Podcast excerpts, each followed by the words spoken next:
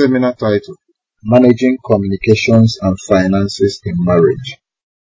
When I got married, I shared the experience with my wife. I told my wife, sit down. You know, when we were on campus those days, when they say, let's pray. Honestly, I used to pray. When there is strike, you know, I was actually driving pickup. And that's the story for another day. And it's when I work for that uncle that I get money to come back to school. So all these times that they will be praying, let's come back, let's come back. Me, I will be saying, God, let this thing linger for two weeks. So that I can get more money from the uncle. Praise the Lord.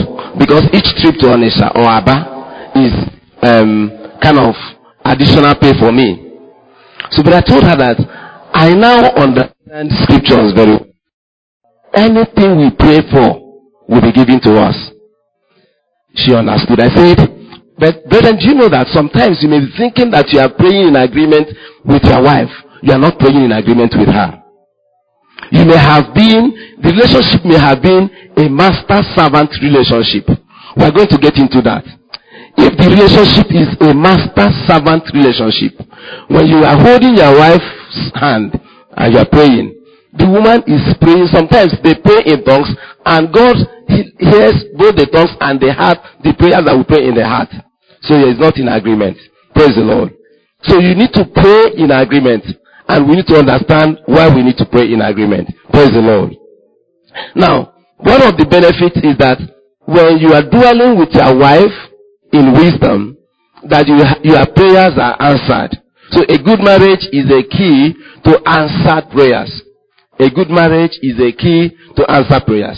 Going back to that office, I went back to the house. I called my wife. I told my wife, we agreed that God has blessed us with so many children that I have to be around with you to train these children. Now they said that that office that they've promoted me into, that two things will happen. Is either they transfer me out of that place or that I will lose my job. I said to her, don't believe that. So we need to pray here and decree that wheresoever the sole of our feet shall tread upon, we will possess. Praise the Lord. Praise the Lord. So we prayed that prayer. So when I was to move into the office, I invited my wife and I invited the parish pastor of our parish. Two people to come and pray for me before I moved into the office. Just the two of them. And as they were coming, I had room for my wife and I had for the pastor. So when they came, I knelt down in the office. So my wife led in the prayer with the pastor and they prayed. And they said that instead of transfer, that I will get promotion and that I will remain here. So when they finished, very short prayer, I pulled the room. I told my wife, I told my wife, you know you are a priest, so take. And I told the pastor, pastor said, wow, I've learned something. I said to him, that's how I do my own. That my wife is a priest. You know what? Because she has been connected spiritually, she has taken a responsibility to be praying. Praise the Lord. So a lot of men are not succeeding because they've not recognized their wives as priests in their homes. Praise the Lord. So there's no answer to the prayers. People are struggling. Answers are not coming to prayers. My question is this. Are your prayers answered? Think about your marriage. If your prayers are not answered, think about your marriage. Go back. The Bible says, if the foundation be destroyed, what shall the righteous do? Go back in humility and ask God and ask your wife, you know, for forgiveness. Praise the Lord. The Bible says two are better than one because they have a good reward for their labor. Ecclesiastes chapter 9 verse 9. Two are better than one. I always tell people that the Bible clearly stated that when one is chasing 1,000. That the, that two will chase 10,000. I have tried to understand that mathematics. You know, I said to you that in agreement, you can do exploits. When the two of you agree, you will chase 10,000. I thought about unprecedented heights God has helped us achieve, accomplished. Now, if you are married and your relationship is like master servant relationship. What happens is that the woman faces the west and the man faces the east. And both are getting one one thousand back. Now, it means that mathematically, the both of them are losing eight thousand each month. Praise the Lord. If I'm in agreement with my wife and we are working together, the Bible says the two shall chase ten thousand. I always look forward to that ten thousand. So I go to her and we work in agreement so that we can get it, that ten thousand.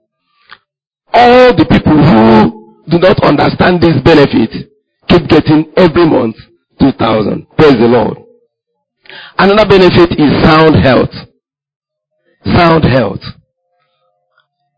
Since a good marriage brings peace of mind, sound health is there. Of course, we know what bitterness, anxiety, malice can lead to, or forgiveness can lead to. But each time there is a sound marriage, there is sound health. I said also that each time there is a sound marriage, parenting is made easy. My father told me that we don't have delinquent children, that we have delinquent parents. Children copy what they see and not what you tell them. How many of you, when we go to campuses to talk to them about marriage, and you simply say to them, how many of you would like your marriages to be like that of your parents? Stand up. I'm telling you, you don't see up to 10% of the congregation. Simple. How many of you will want your marriages to be like that of your parents? If you ask questions, some ladies will tell you, no, my daddy is a bully. My daddy doesn't have time for her mom. My daddy is not there, and so on and so forth. Children copy what you do and not what you say. So parenting is made easy. My daughter was praying one day in her room. I walked into her room. She said, Father, please, when I'm of age to marry, let a man that, that looks like my daddy, that is like my daddy, marry me. I went back and I tapped my wife. See the kind of prayer our daughter is praying, you know. I have much more work. So later I called her. I said to her, God will give you a man that's even better than your daddy. She said, no, if I can just marry a man that's like my daddy, I'm okay. Praise the Lord. How do you treat your wives? Is your relationship such that your daughters will pray that God will give them a man that is like you? How? do you treat your wife? Parenting is made easy when the marriage is sound. Marriages are for companionship. When I got home on Thursday, I told my I share a lot of things. But as a matter of fact, most of the times, wherever you see me is where you see my wife. Sometimes in the office, when I'm not very busy, I'm not attending to people. She will leave her own office, she will come to my office. Companionship is one of the reasons for marriage. You know, when people have different rooms, let's really understand this. In some Christian homes, the man has a room to himself. The woman has a room to herself. Sometimes he's busy pinging someone in the night and you are busy sending text messages to some people. The aim is defeated there's no companionship. The question is, why must you have a different room from your wife? Why must your room be different? The Bible says, and the two became one. So why do you have separate rooms? You get reasons like, my wife has so many clothes, so the wardrobe. You get reasons like, I need to have time to myself. So, and so on. It is not right. Praise the Lord. It doesn't matter who does it. It is not what? It is not right. You create opportunity for the devil to penetrate into your families. Amen. Marriages are for, are for companionship. They are for you to, you know, marriages are for you to keep warm. You know, when at a point at night, You know, it's like fever.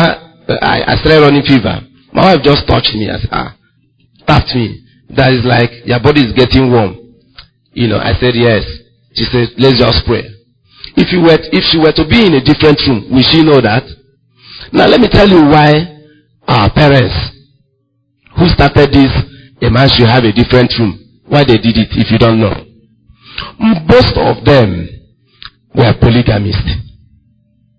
Most of them were what? Polygamists. So in order to solve a problem of rancor, the man had a room to himself and built different huts for their wives. One hut for the first wife, one hut for the second wife. Are you a polygamist? Do you want to marry another wife? Okay, is it right because your father, who was a polygamist, had a different room from their mommy's room, or who didn't understand the importance of staying together, did it? You want to do it? Do you want to be a polygamist?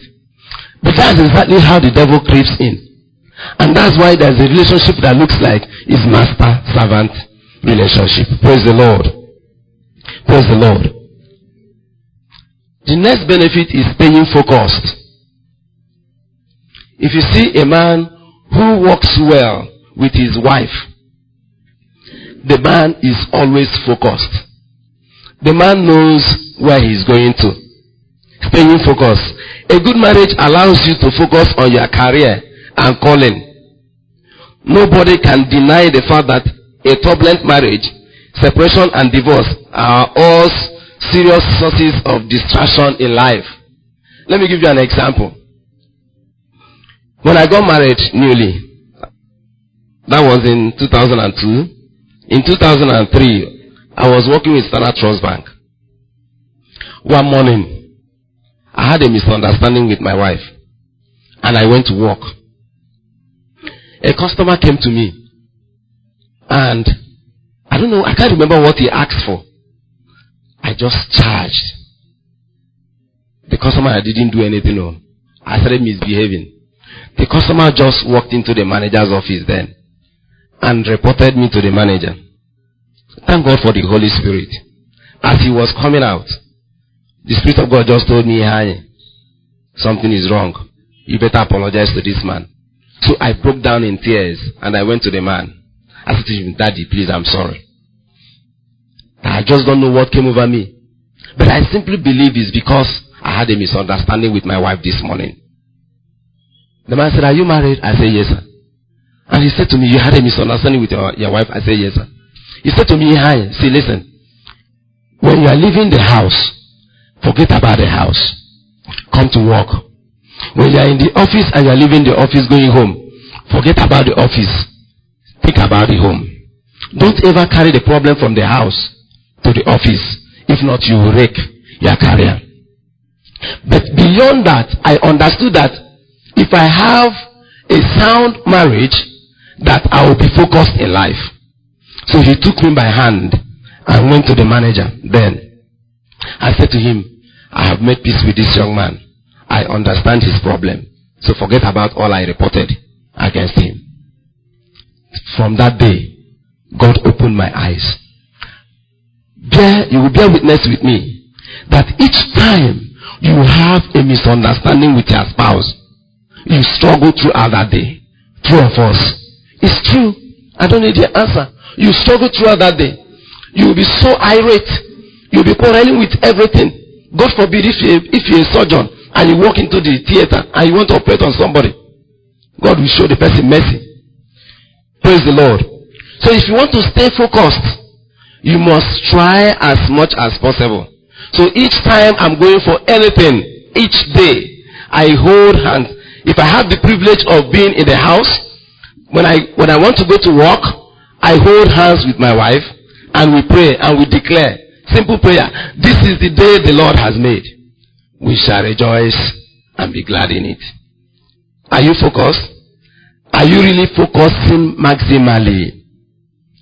Are you benefiting from what God has given to you? Think about your marriage if that is not happening. Staying focused. Credibility. A lot of churches are looking for a man who has good marriage. They are looking for a man who is an example in the area of managing his own home. Today, pastors come with all sorts of doctrines to justify why they maltreat their wives at home or why they maltreat their spouse at home. But remember that people believe that if you cannot keep your home, some may come and pretend and give you an impression that they are keeping their homes. Some are bullies. They come and tell you that, see, the woman should be under. Remember what the Bible says in the book of First Peter chapter 3, verse 7. He says, deal with them with every wisdom because they are weaker vessel. He didn't stop there. He says, beyond that they are weaker vessel, they are now your mates. They are co-heirs. So my wife is my co-heir. So I deal with her with wisdom, like I deal with my own mate, and not like a servant, a piece of furniture in the house. So churches truly are looking for men who have credibility in the area of their marriage.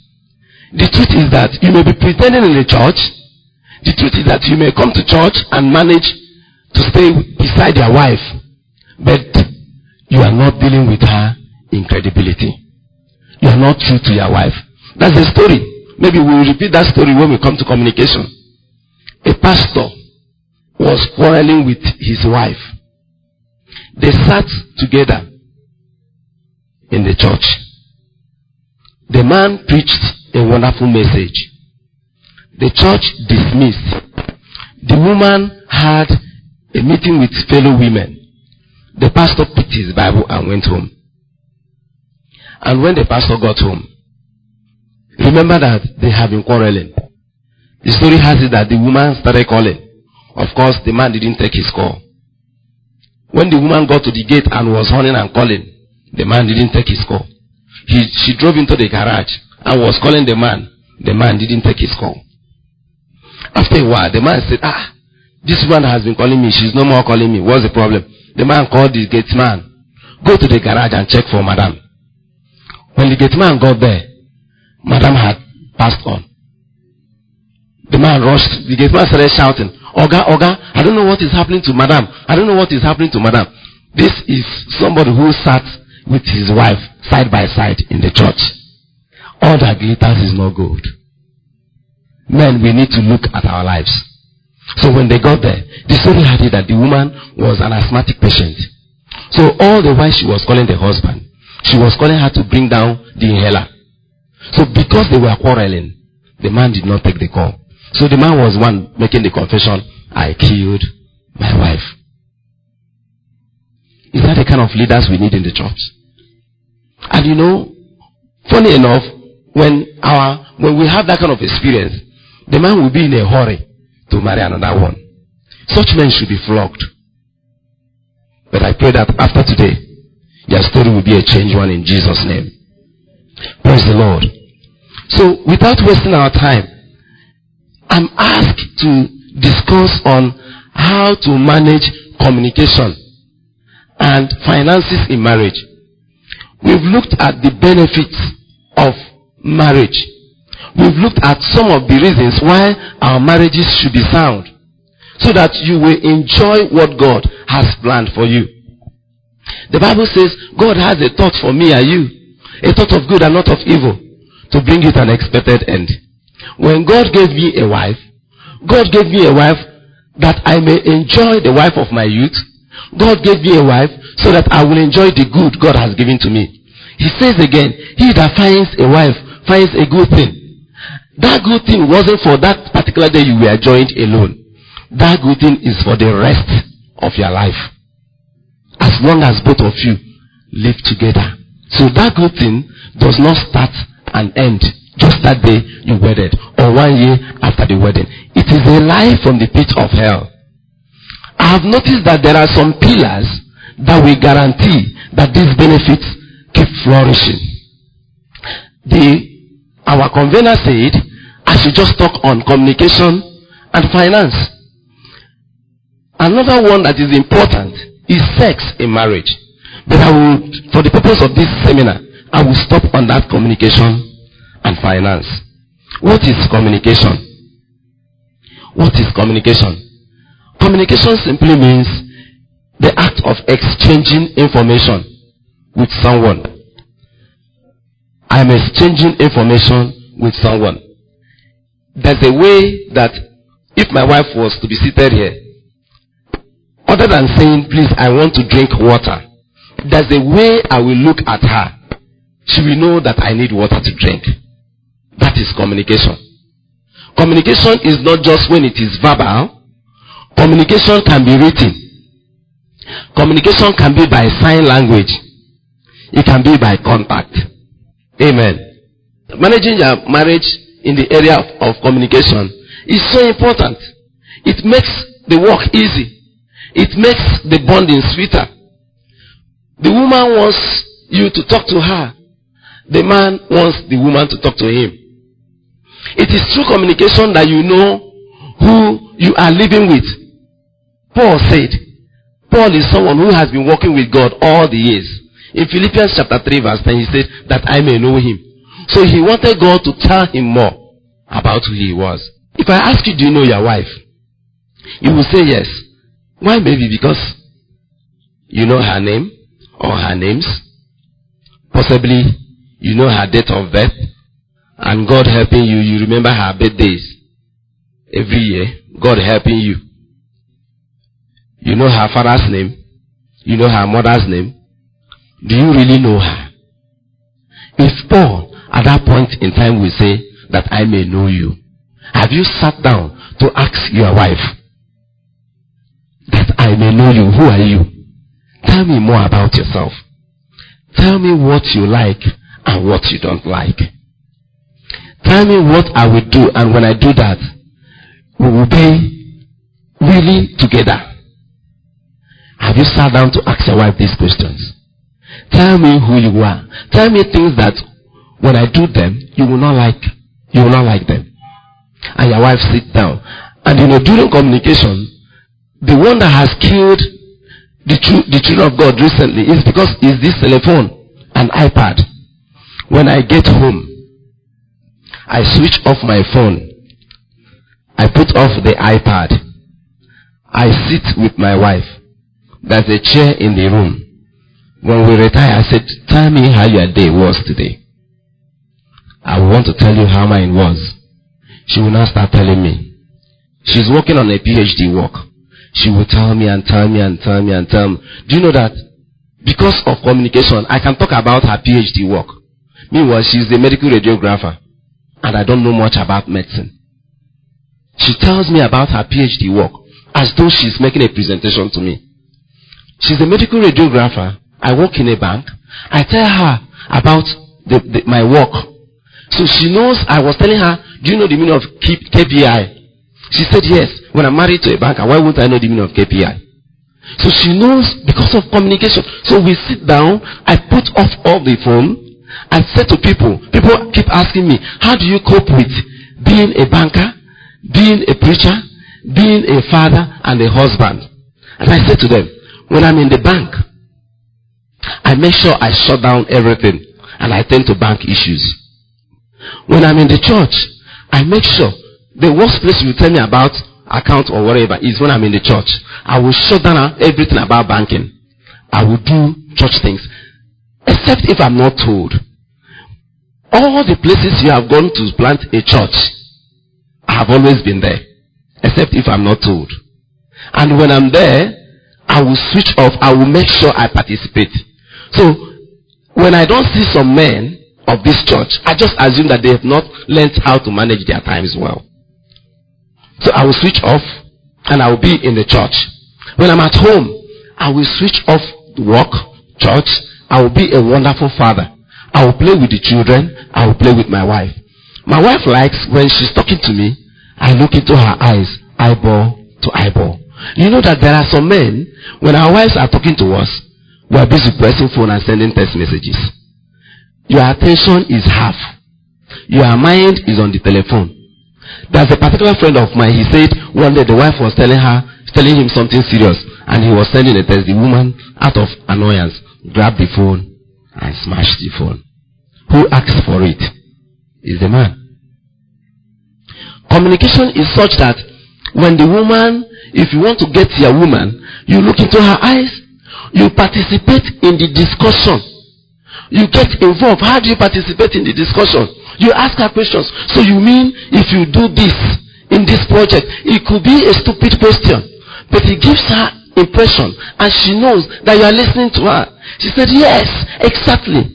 If you do this, if you do it this way, I will get this result. I said, okay, so in this context, you need a medical um, lab scientist to help you do. She said, exactly. I'm looking for so and so person.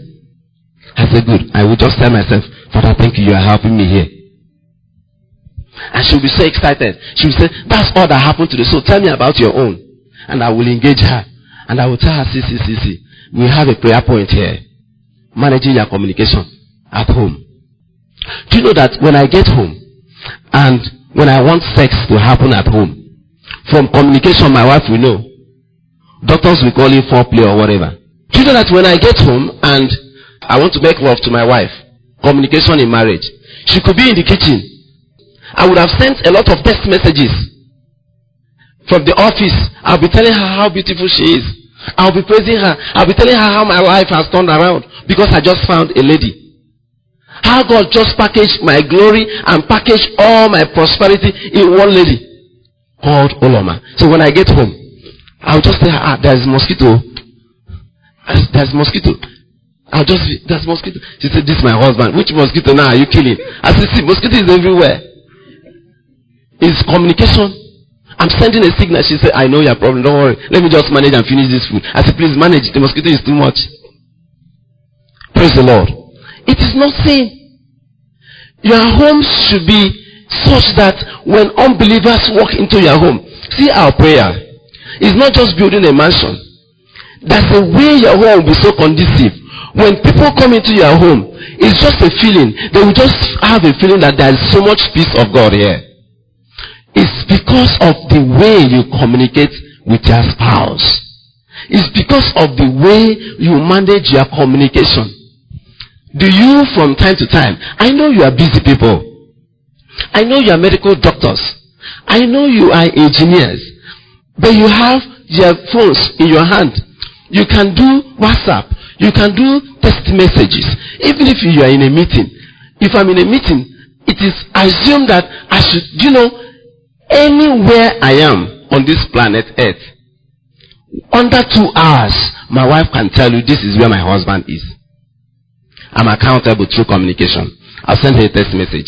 I'm going to see Dr. OK after this message. You know, so, so and so and so. Thank you. I cannot talk where I am. How are you doing? You know, I love you so much. Communication. So at every given point in time, your wife can say, my husband is at so and so place.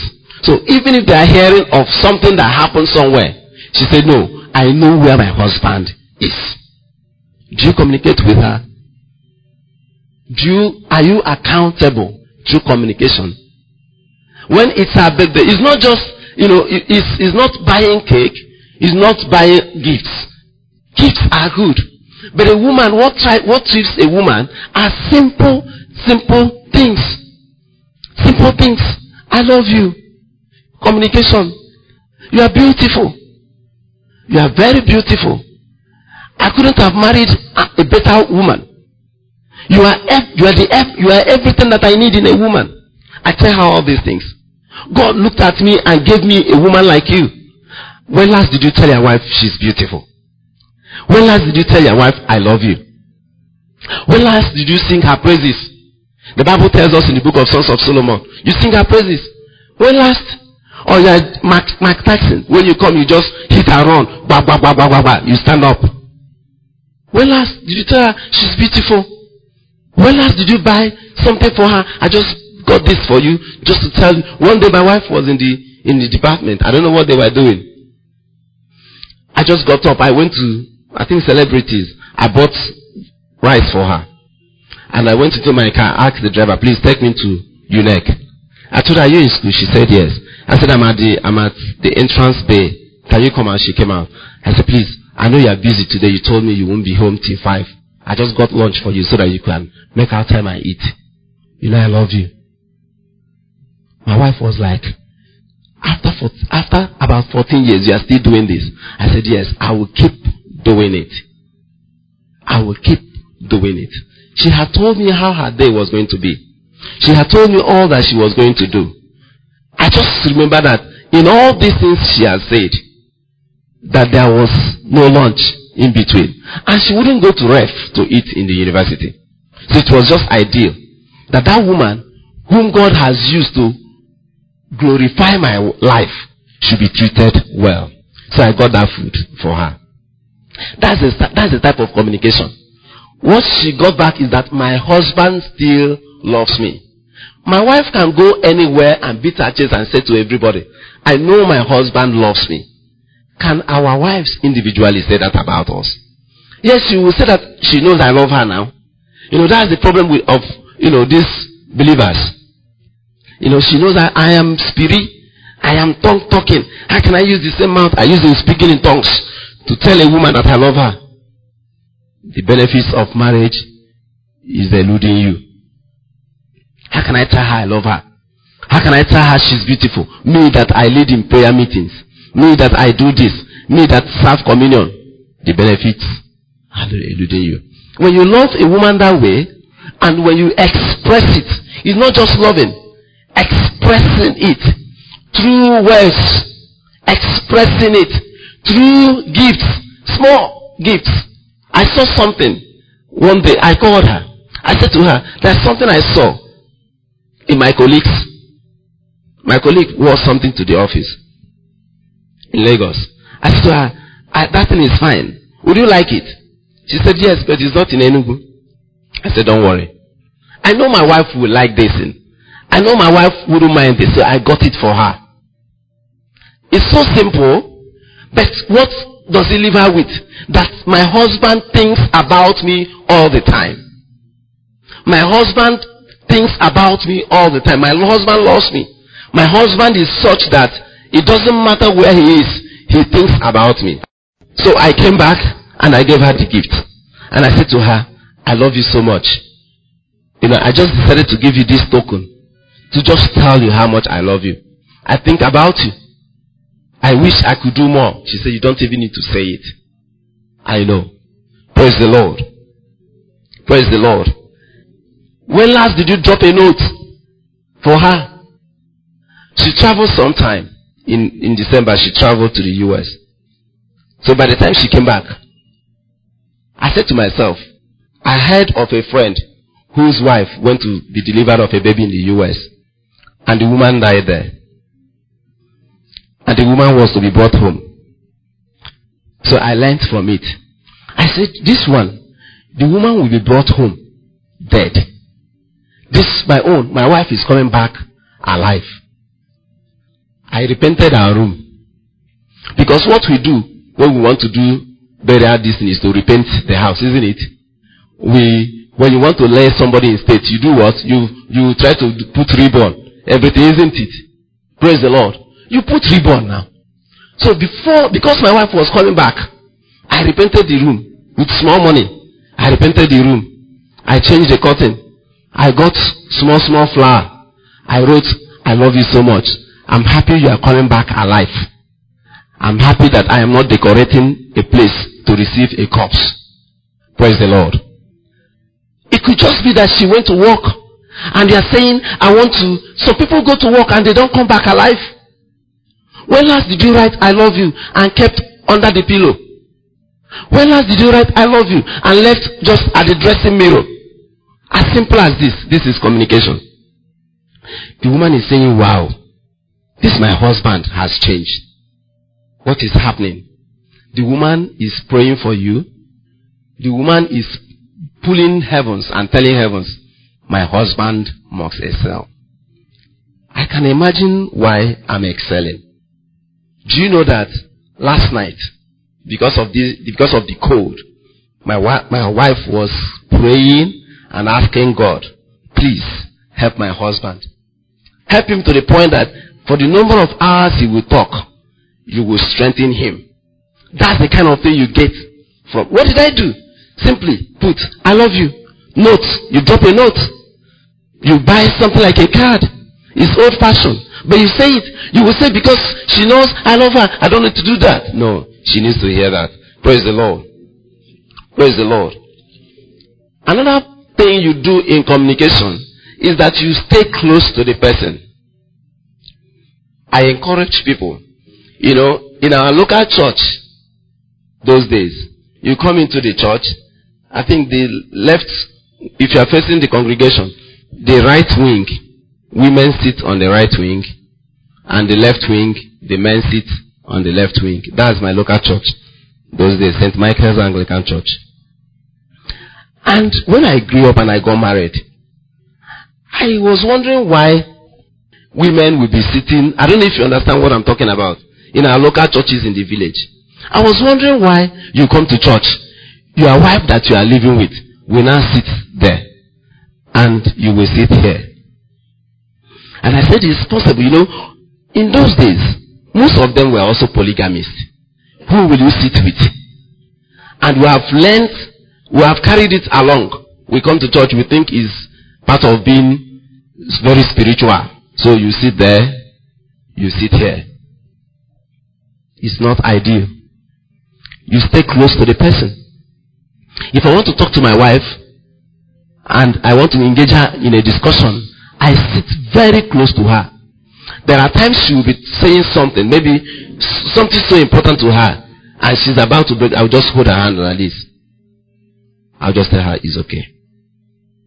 It's okay.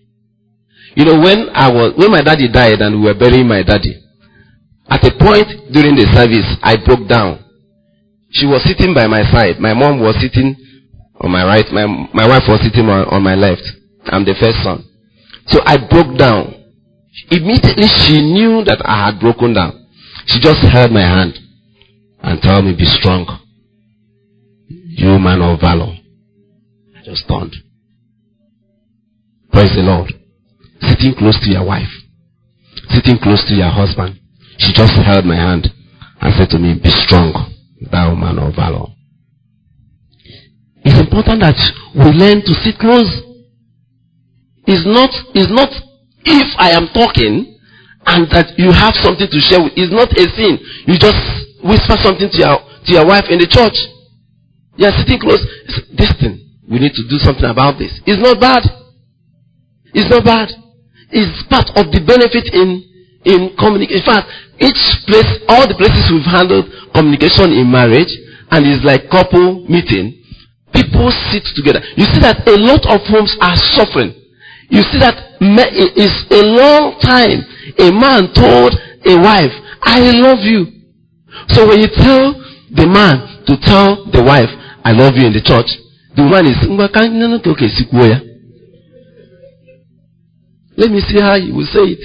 Something he has not said all this while. You know that's why someone said when the husband told her i love you he was she was like am i sure this man is okay? Why? Because the man has not said it for a long time. Can i ask you when last did you tell your wife i love you when last? When last did you praise your wife? You know, back to that same testimony of my wife coming to the office to pray. When she finished praying, I told her that I am so certain that because she has prayed this prayer, that God has answered completely. How will she feel? She will feel that she's closest to God. She will feel that my husband understands that I have a ministry.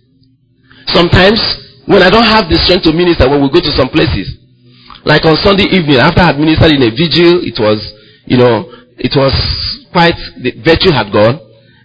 There was a, there was an evening program before we went for one birthday. I just told her, you are going to preach. I will be in the congregation. During question and answer, I will take it up. I'm also blessed when you preach. So, my wife is programmed through communication I know very well that she's pro. You know what? If I am leaving, by the time we would have fulfilled our days, and I'm leaving by the grace of God, I have always asked God, please, please help me. Let me be the first to leave. I am so certain. I have not withheld any information from her. None. I have not. I have not withheld any information from her. Praise the Lord. Ask yourself again, are there things that you think your wife should know or your wife doesn't know about you? Are there things? It's not supposed to be. The Bible says both were naked and they were not what? Ashamed. Communication. Communication. So, from today, we have resolved that one, after every two hours, or one hour, or three hours, you know, when you are taking some malaria drug, they will tell you, take this one after every 12 hours. So even when you are sleeping, somehow, I don't know how it happens. Once it's the 12th hour, you wake up, you look at your time, say, ah, or antibiotics. Some funny ones are 6 hours. Take it after every 6 hours. How about communicating with your wife? Can't you say that this needs this kind of approach that after every three hours, I need to just send a text to my wife. I love you so much. You are the mother of my children. You are, after God, you are the center of my heart. You are everything that matters to me in life after God. If you say that, that you'll be doing it and you resolve to do that from today. God will help you to be doing that in Jesus' name. Praise the Lord. Now, the next one is, com- is finance in marriage. Finance in marriage. A lot of homes are not where they should be because they are not managing their finance in marriage well. The Bible says again that you should multiply. The Bible says that he gives to the sower seed and to the eater what? Bread. When God has made you the man in the home, God expects that you carry your wife along in the area of finance. But let me tell you, if you manage your communication well, it will be easy for you to manage your finance well. Finance in marriage. A lot of us have different accounts. It is completely wrong that I send money to people and I don't tell my wife. Absolutely wrong. It doesn't matter who. When I want to sow into your into the work in this church, I discuss with my wife. When I want to give, I discuss with my wife because we are now one. When I want to do anything, I discuss with her. We are now one. It will it will be so if I if I ask here how many of us disclose of course you know what's happening in Nigeria. The Senate the Senate president that didn't disclose his um, they said he didn't disclose his assets. If I ask us, are there monies or accounts you have that your wife don't know about? Does your wife know how much you earn to the last kobo?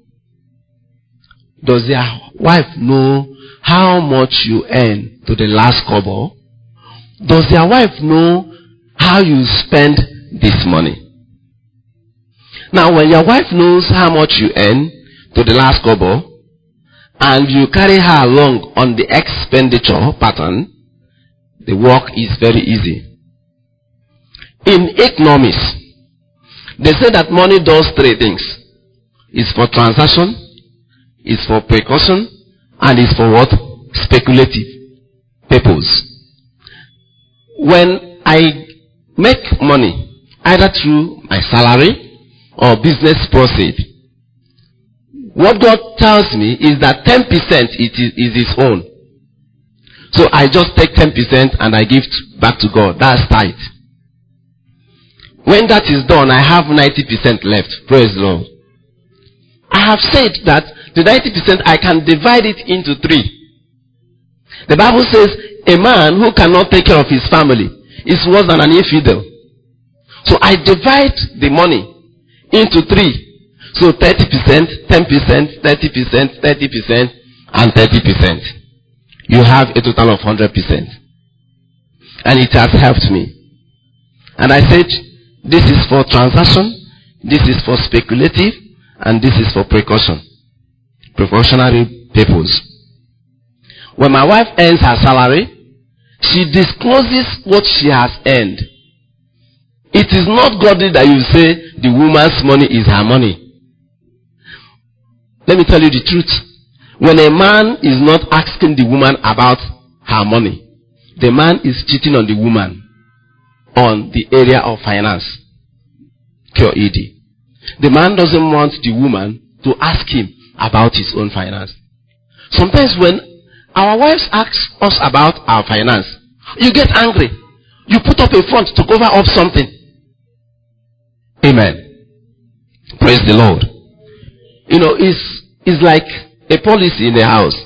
When money has to go to my in-laws, it doesn't matter how much. The name of the depositor is my name. When money has to go to people from my side, to say, so to speak, the name of the depositor has to be my wife's name. You know, there are men that will give money to maybe people. I experience an uncle who will give money to me and tell me, shh, keep your mouth shut. Don't let your auntie know about it. Arrow. So even when you want to go and say, auntie, thank you for the money, he will tell you, shh, don't let your auntie know that I gave you money. Keep your mouth shut. He's not Christian. So I made up my mind. I said, when I get married, everything that I will give to people from my side, my wife must know about it, and I will give. I will give using her name. Everything that has to go to my wife's people, I must know about it, and we will give using our name. My own name, sorry. That has been our practice. So my father-in-law gets money every month. He reads from Ihai. He calls. Thank you. My mother gets my mother calls. My wife, I got an alert. So what does it do? My wife knows when money leaves the account. My wife knows the account money has left from. She knows everything about finance in the house.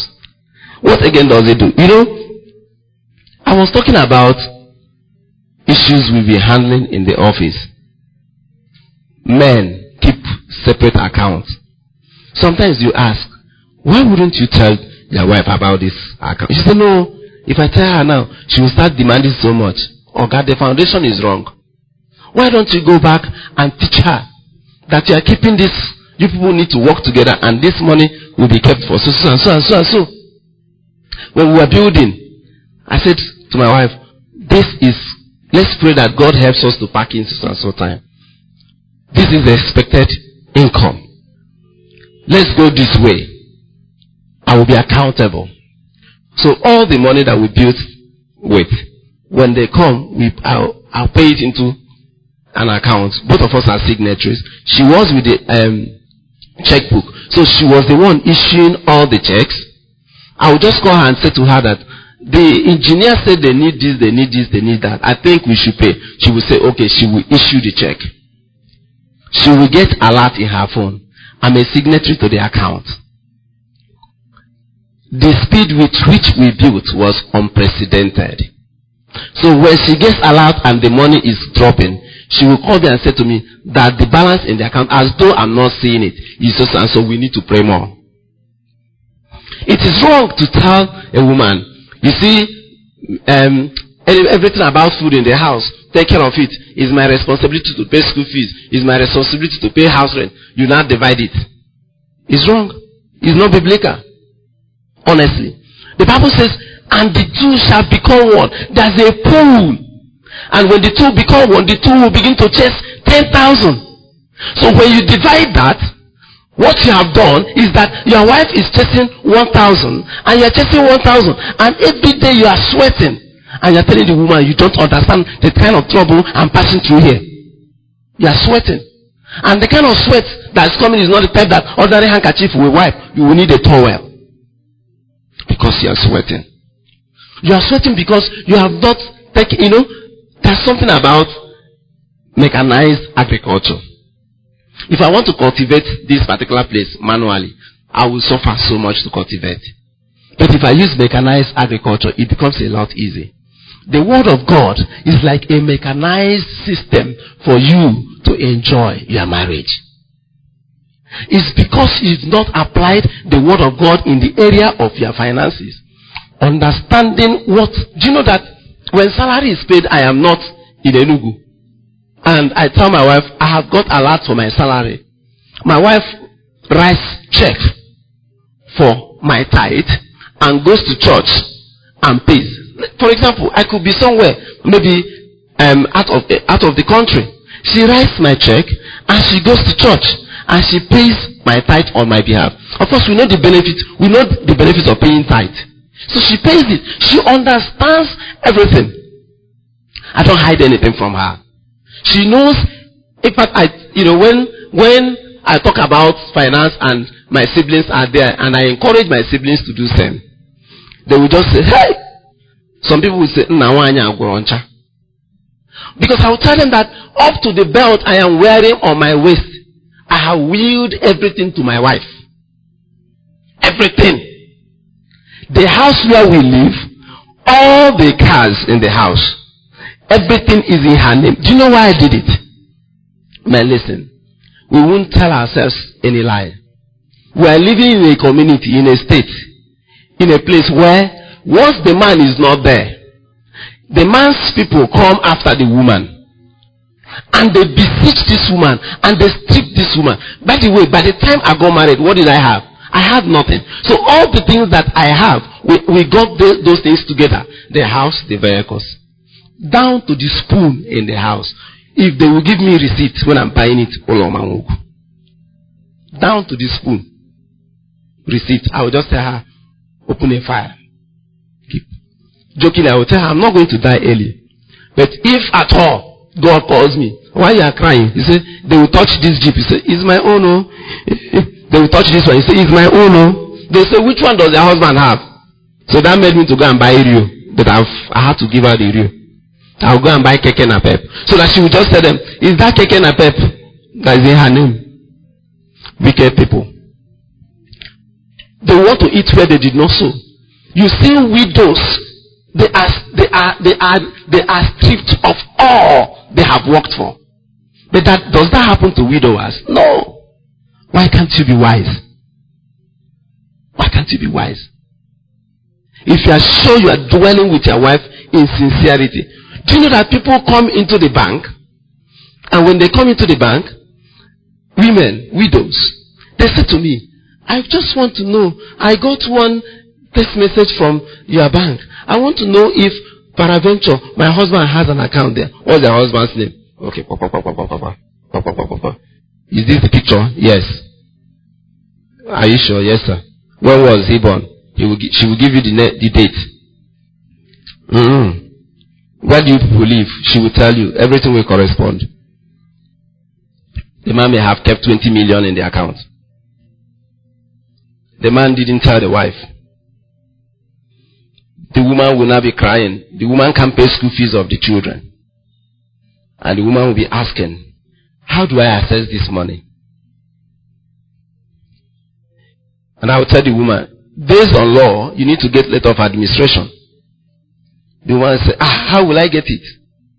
I know these things don't come like I just said it.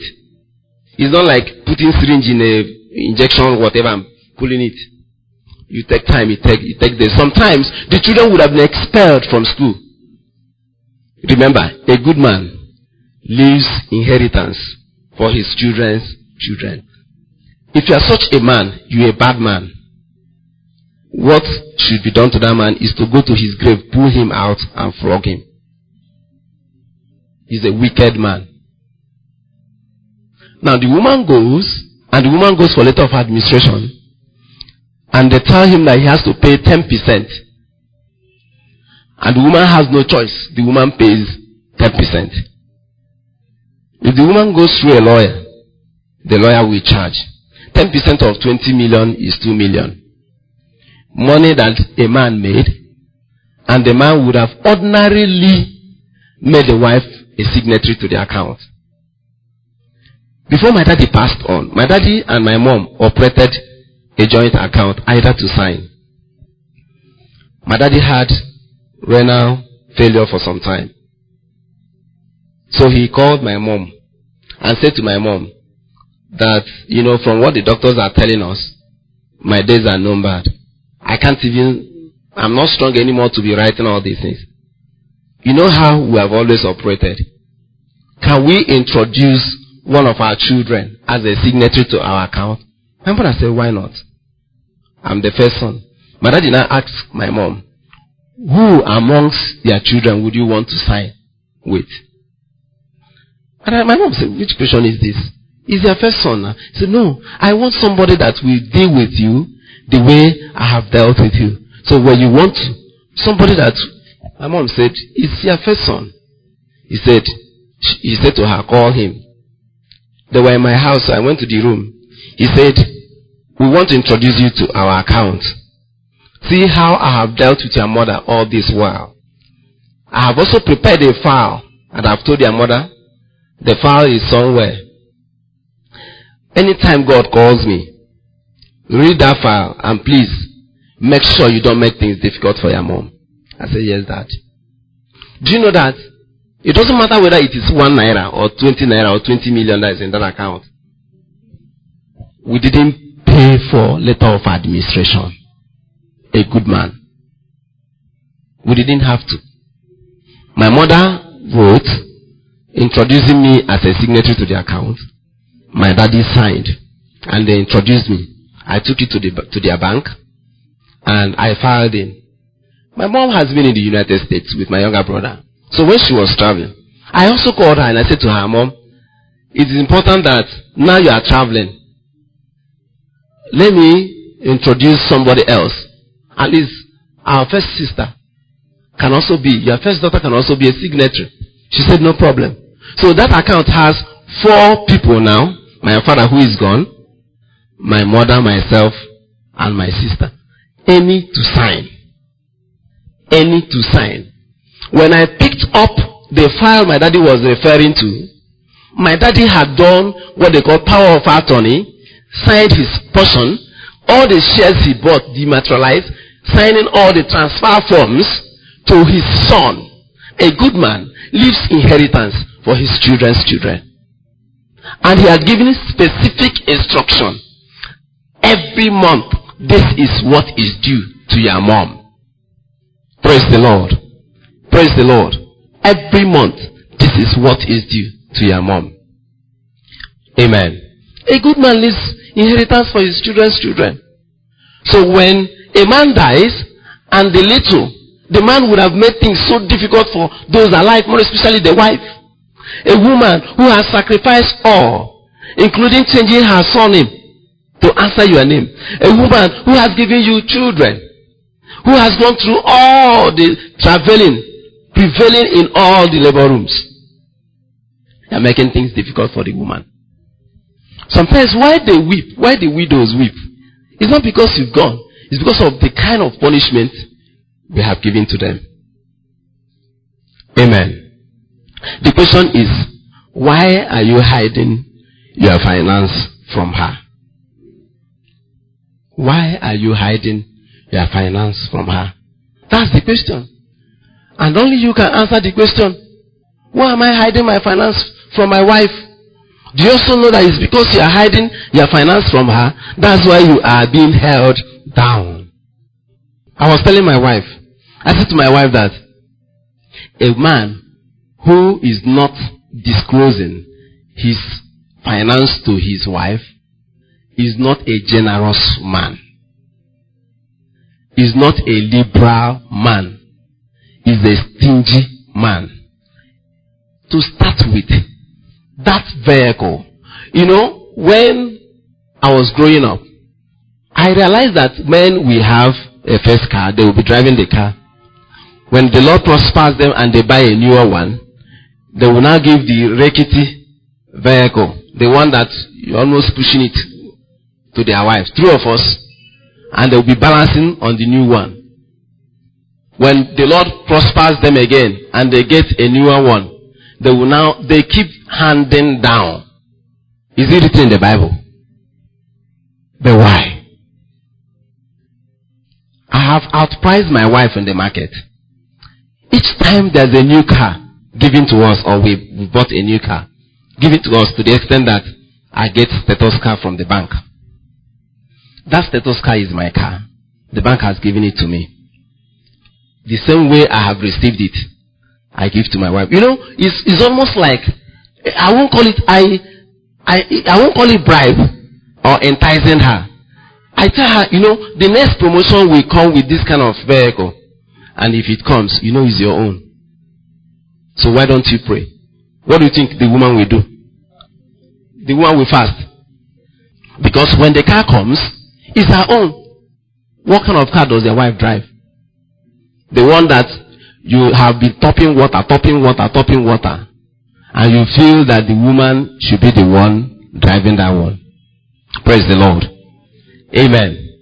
So, all the vehicles that we've had, managing your finance, when they come, the newer one comes, she changes her own. So I, I rather do something like, you know, you take the new one, I take the older one. You take the new one, I take the older one. What happens is that the woman is praying for you. Under managing your finance, when we got married, take for example, my salary was 30,000 naira a month. I said to her, I will pay my tithe. My tithe is 10%, 3,000 naira. Now, 30% every month, I will give you 30% for upkeep in the house. Let's pray that God will help us maximize 30%. So we keep 30% for precaution. And we keep 30% for speculative purpose in case an opportunity to buy shares, to buy land, or something happens. She said, okay. So 30% goes to her for family upkeep. She comes to tell me, sweetheart, 30% is no more helpful. What do we do? Ah, we need to pray. When the salary becomes 150,000 naira and the tithe is 15,000 naira, it means that I have how much? 135,000 naira, am I right? 30% of it still goes to my wife. So the more the money, because the percentage formula is static. I wish she was here. She will confirm that. The percentage formula is static. Salary comes, 10% goes to God, 30% immediately goes to the family upkeep. That woman is rich. So she, you know what she does?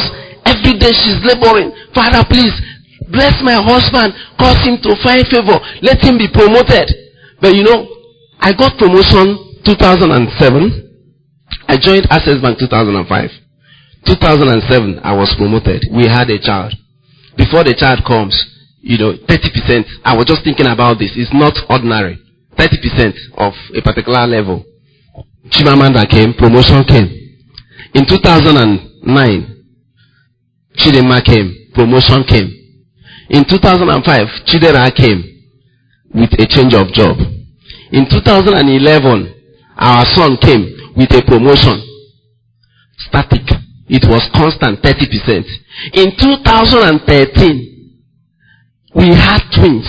Promotion came. I told her, are you sure we'll not make another baby soon? Praise the Lord. But you know what happened? In 2015, when the needs of the family was now increasing, on a level that office, people stay for three years, four years before they get promotion. Under one and a half years, promotion came. I said to her, I must be stupid to think that it's not because of our prayer and the way we've been handling our finances. I said to her, this is the new salary scale, 30%. So when you go to her kitchen, the is is not because of how much that I is not because of how much I give. It's because of the percentage that I give. So there's food all the time to meet the status of the family. So in 2017 is just next year, right? I'm asking her 2017. Something has to happen. I am willing to maintain 30%. I am willing to maintain 30%. When you maintain the 10%, why? When you maintain the 10%, when you keep paying your tithe, God has asked for 10% only. When you maintain that 10%, God says, I will make sure that I open the windows of heaven. All that you need to do is to maintain that 10%. You don't do kalo kalo with God.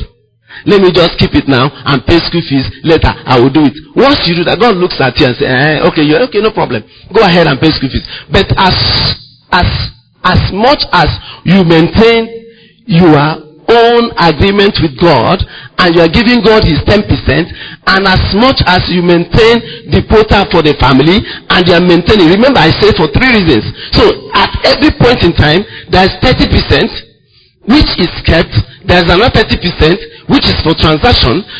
Why? Because for that size of family, you'll be saying, I am a medical doctor, I am an engineer, I don't have the kind of money they pay you. But God has given you. I was telling my wife, I said to my wife that, do you know, uh, when you walk along the road, you see wire, electric wire on the road. The same way you see signals of opportunities. So when things are becoming a little tight, we ask God for favor. We ask God, we have, we've kept something that we could use and do small business. We have kept 30% of this. It's for transaction.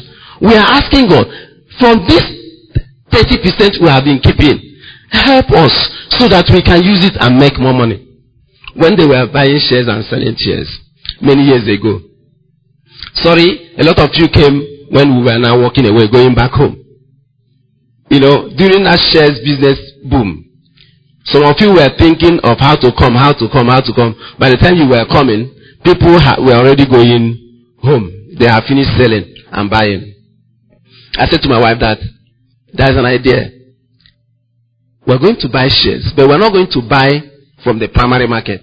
We're going to buy from the secondary market. We will buy and sell, buy and sell, buy and sell. The same, you know, let's just not bother about the magic because the way this thing looks, it's possible that this thing may not last for long. Amen.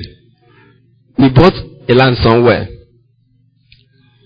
We wanted to go and clear the land. We bought it 1.2 million. They were asking me, we bought two plots of land. They were asking me, do we want to sell it for five five million? Do we want to sell it for five five million? When you are dwelling with your wife in the area of finance credibly, you know, my wife sits me down and she asks me, now that we have this, what do we do?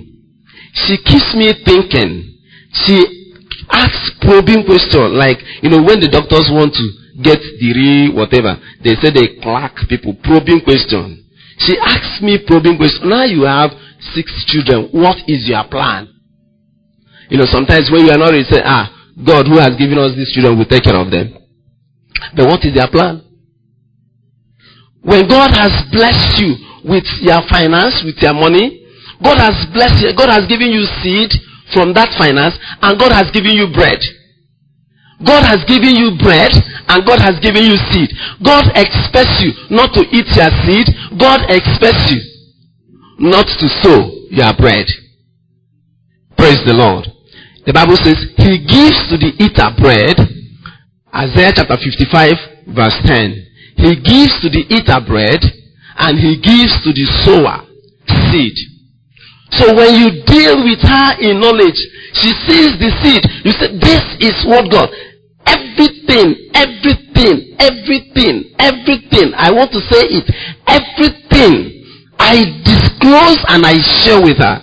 When I want to take, yesterday we were talking about our finances. And she said, you know that for some time now, we've been doing this, we've been doing that, we've been doing this. I say, yes. For some time now, what we've been doing is that we've been sowing. This is rainy season. Very soon the harvest will come. I just put it that way. Don't worry. God is helping me. This is rainy season. You know, during rainy season you keep sowing. So I have been sowing the seeds because this is rainy season. Very soon it will be the harvest season. And when they start coming, you will remember this day.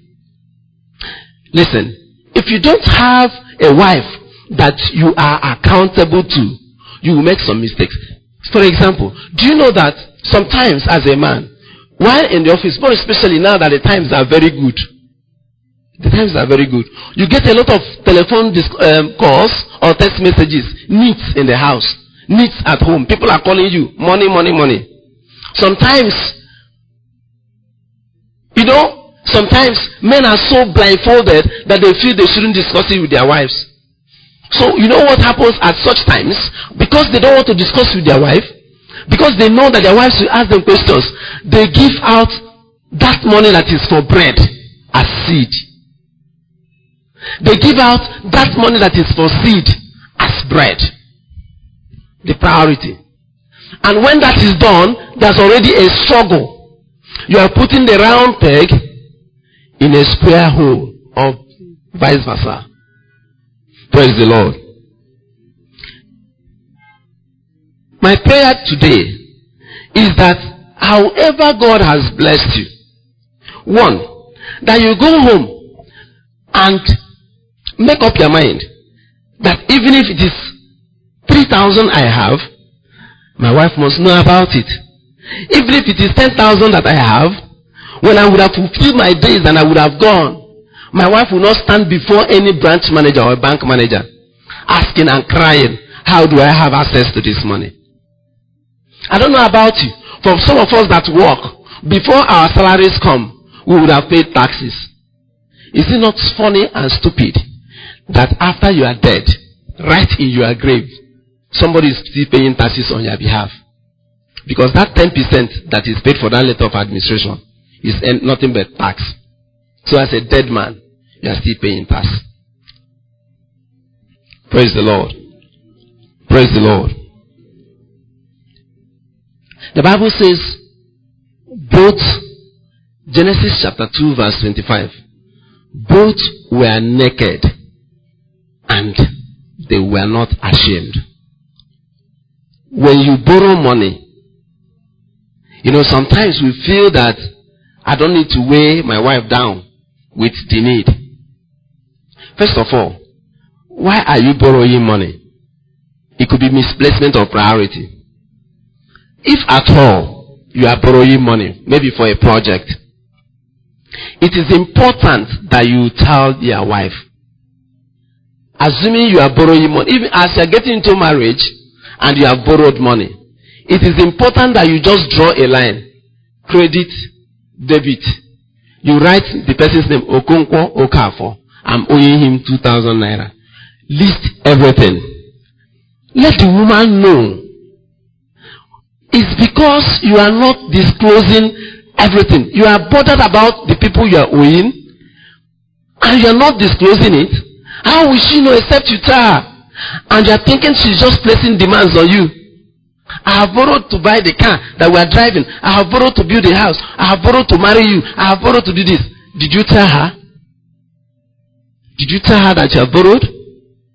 Don't you think it's important that you tell her that you have borrowed? Don't you also think that if you tell her that you have borrowed, that she will now know how to channel the prayers? A lot of us are, are owing. Our wives, are they aware? Are they aware? Amen. You know, we encountered a particular scenario. I'm rounding up with this. Somebody was owing the bank. And the man had used the house as collateral. And the loan was going bad. And there was problem. The man didn't tell the wife. So one day we went to the man's house. And that visit was a very friendly visit, but it was a very hot one. So the man said, Come, come, come. I don't want you to talk here. Just come. The wife was around. Don't raise your voice. Manager, don't raise your voice. I said, Okay. Do you know what you are into? I shouldn't raise my voice. Are you trying to say that your wife doesn't know that you are owing the bank? He said, Yes. I said, So are you trying to say that if you have 100 million in our bank now, that this man will not know? He said, But why would she know? I do my own thing, this is that. So I said to him, So if I had come to eject you now, the woman would just be in shock. I told him, I told my people to hold on. I told him, that's why you are struggling. You needed to have told your wife. Call your wife. He said, what do you want to do? What do you? I said, call your wife. The, the woman came. I said, madam, beyond being a banker, that I preach the word. Your husband wants to confess to you Okay, I made the confession. The man was looking at me. I said, if you want to make the confession, I will make it on your behalf. The woman was looking at the man. I said, madam, are you ready to forgive this man? You won't believe it. I told the woman clearly, see, your husband used this house to collect money. His business has not been going well. You know, we are bankers. We came for this house. But I'm forgiving him because he never told you. Please go back and pray with your husband that his business will begin to boom so that he can pay back. It happened here in Enugu. The man lives in Trans-Ekulu. And I left. The woman called me and said to me that I don't know what I did in their home that day. That you do you know it's not only our own bank, that the man now opened up and told him many other things that has been happening. If you are struggling, it could be because you've not shared that burden with your wife. The Bible says she is your helpmeet. If you are owing so many people and it looks like things are so difficult, you will make a step forward and three steps backward. It's likely because you've not shared with your wife. Bow down your heads this morning. I don't know you as much as you know yourself. You were in church this morning. You have hidden accounts. You can go back and discuss with your wife. You can begin to see tomorrow from today. There's this, I don't know whether it is in, a, in Anglican catechism or the scripture that says, N'etiti ndụ, anyị nọ n'ọnwụ. Anyị nọ n'ọnwụ. I want to leave an inheritance for my children's children, for my wife and my children's children. I don't want to leave problems for them. Think about yourself.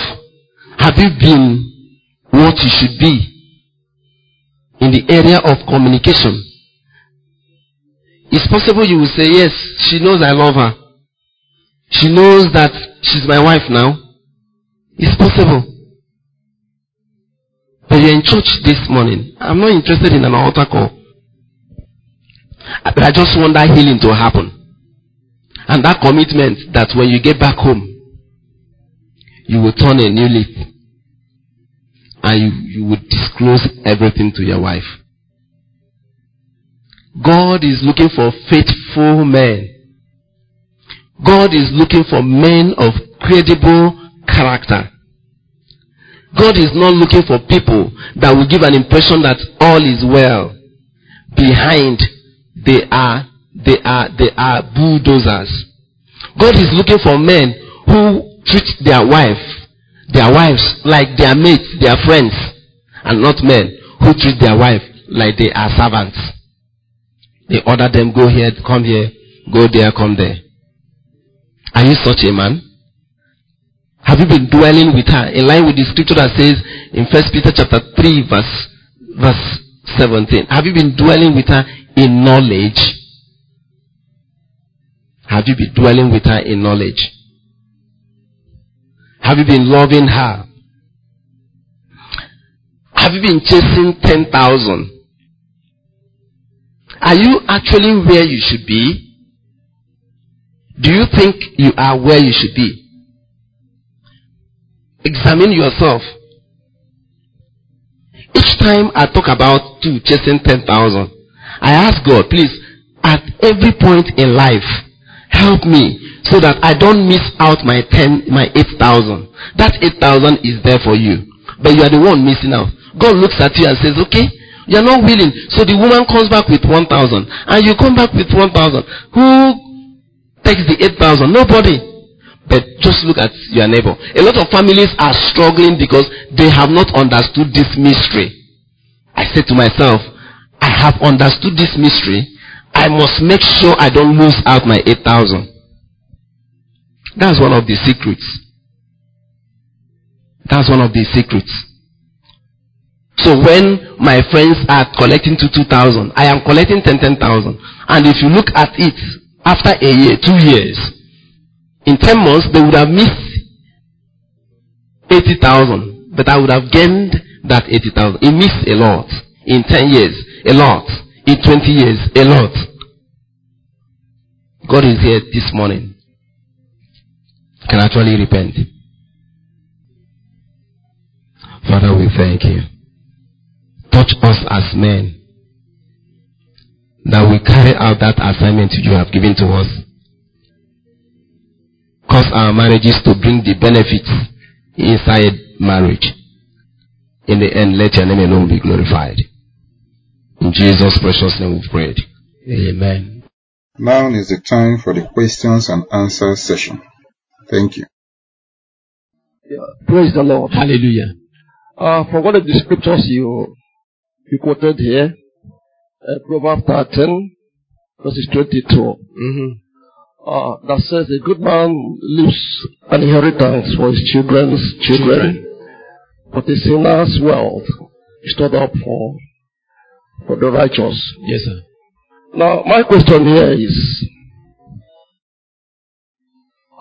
well, that's certainly inheritance you're talking about, isn't it? Now, what about heavenly inheritance for our children and, and children children's. That's number one question. Number, what if that man stores up this inheritance for the children children? After, you know, he has gone, all this, you know, wealth, uh, wasted. Because I have seen so many families here who stored up this wealth for the children children's. But those words are no more. That's number two question. Uh, number three. Yesterday, uh, somewhere in Abakpa, a son of a man shot him dead. Why? He's not the first son of the father. The father, the reason was that uh, he asked the father to share this wealth which he has acquired. The man said, Why? I'm still living.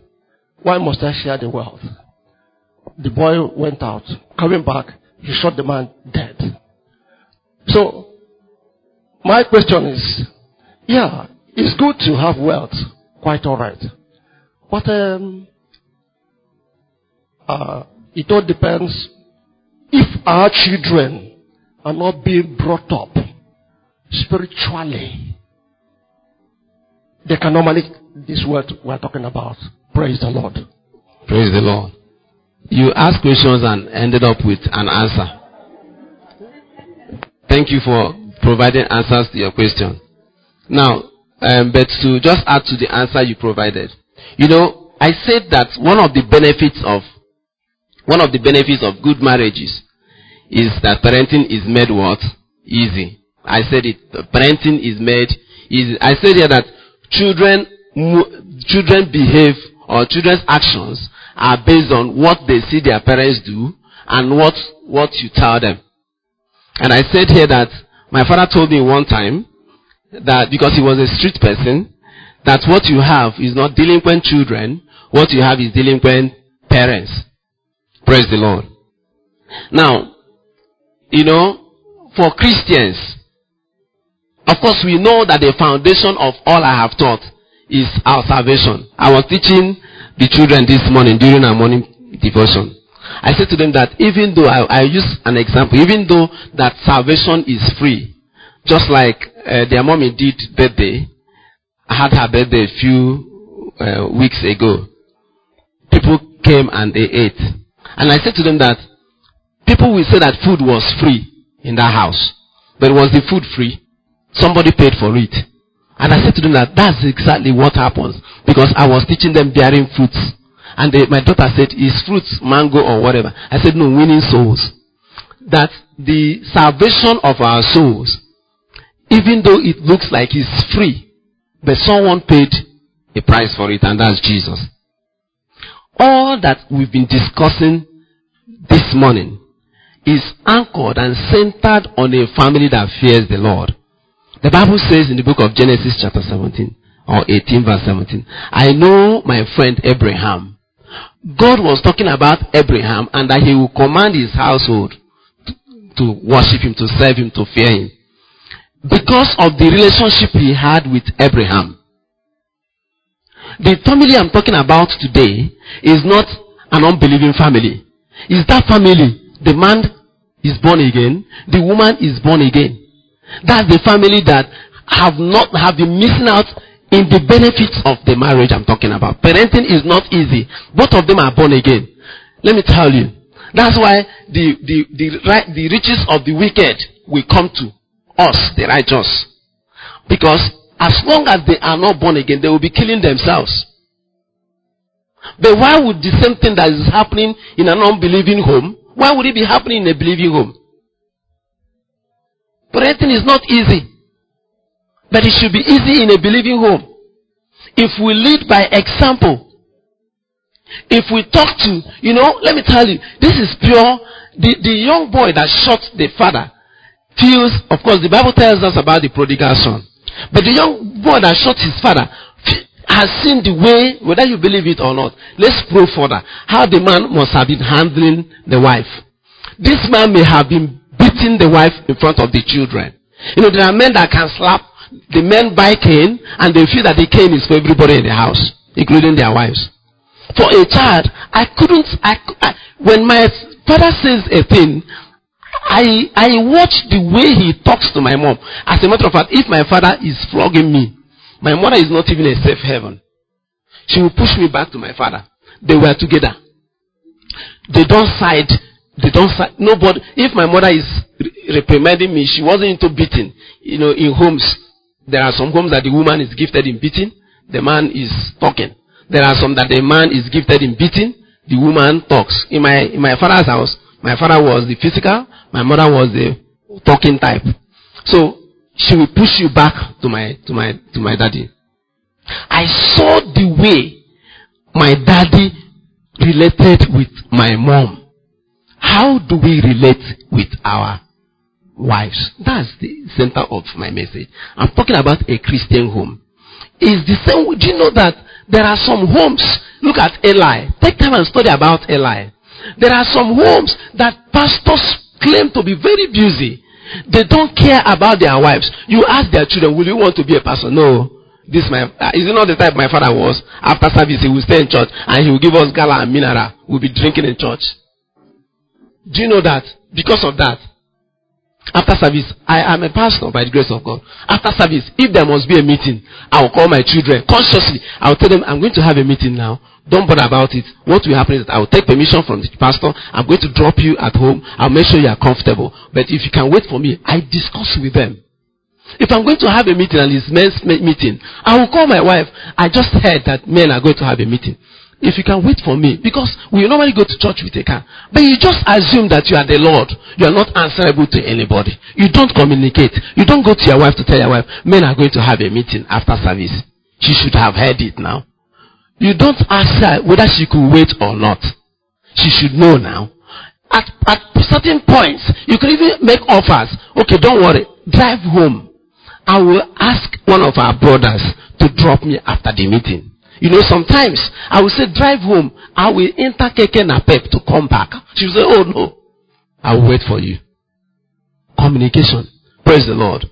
Communication.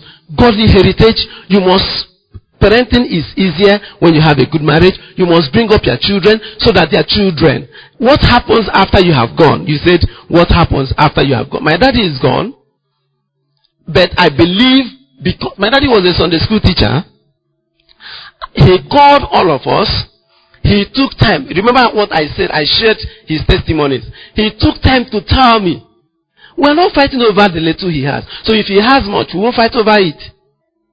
And the same thing is happening. I have three sons. I have three daughters. I am building the same thing. Of course, let me tell you, one thing is that we are becoming very lazy, but we are claiming that we are busy people. We no longer document things. You no longer, we are Christians today and we read the scriptures because the word of God is documented for us. Do you document things? Do you document things? Do you keep files? Some of these homes, I know the homes you're talking about. Some of them were politicians. Of course, you also look at how they got those wealth. Some of them are politicians. Some of them did not have time for their family. They were only into, maybe bankers, they were only into making, you know, trying to uh, make wealth, trying to gain wealth, trying to amass a lot of whatever wealth. They never had time in building that which will last beyond the material things. Praise the Lord. I thank God I'm blessed in this meeting. Please, sir, I'm still single and I want to ask, as you say that uh, you have to be open to your spouse, I believe that it's likewise to anyone that is around you, your brother or your sister. And in a, in a case that I'm living with my junior sister and she's doing a very good business. I know that she's, God is blessing her. And I was working, but now, even when I was working, I used to tell her my salary and uh, the rest part of it. But she never told me hers. She never tells me hers. But what I'm asking, and in the area you say that you have to be open to the to somebody that is with you. Am I supposed to ha- tell her how much I have in, in my account? Why she's not telling me how much she's getting? Praise God. Hallelujah. You know, you are now taking us outside the context of our discussion. Our discussion is for man and wife. However, you know, it's, it all depends on upbringing. My brother works before he got married, he used me as his next of kin.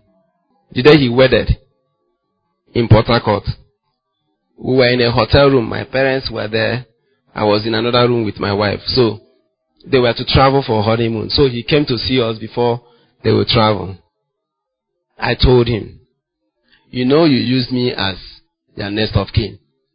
Please, when you come back, if, before the wife, please, when you come back, quickly change it because of the way we were brought up in my family. I know how much he earns. He knows how much I earn. Because of the way we were brought up. There's no envy. But the relationship I'm talking about that I'm so sure that the person will not plan evil for you is your husband or your wife. It all depends. If she's not telling you hers, I wish she was here.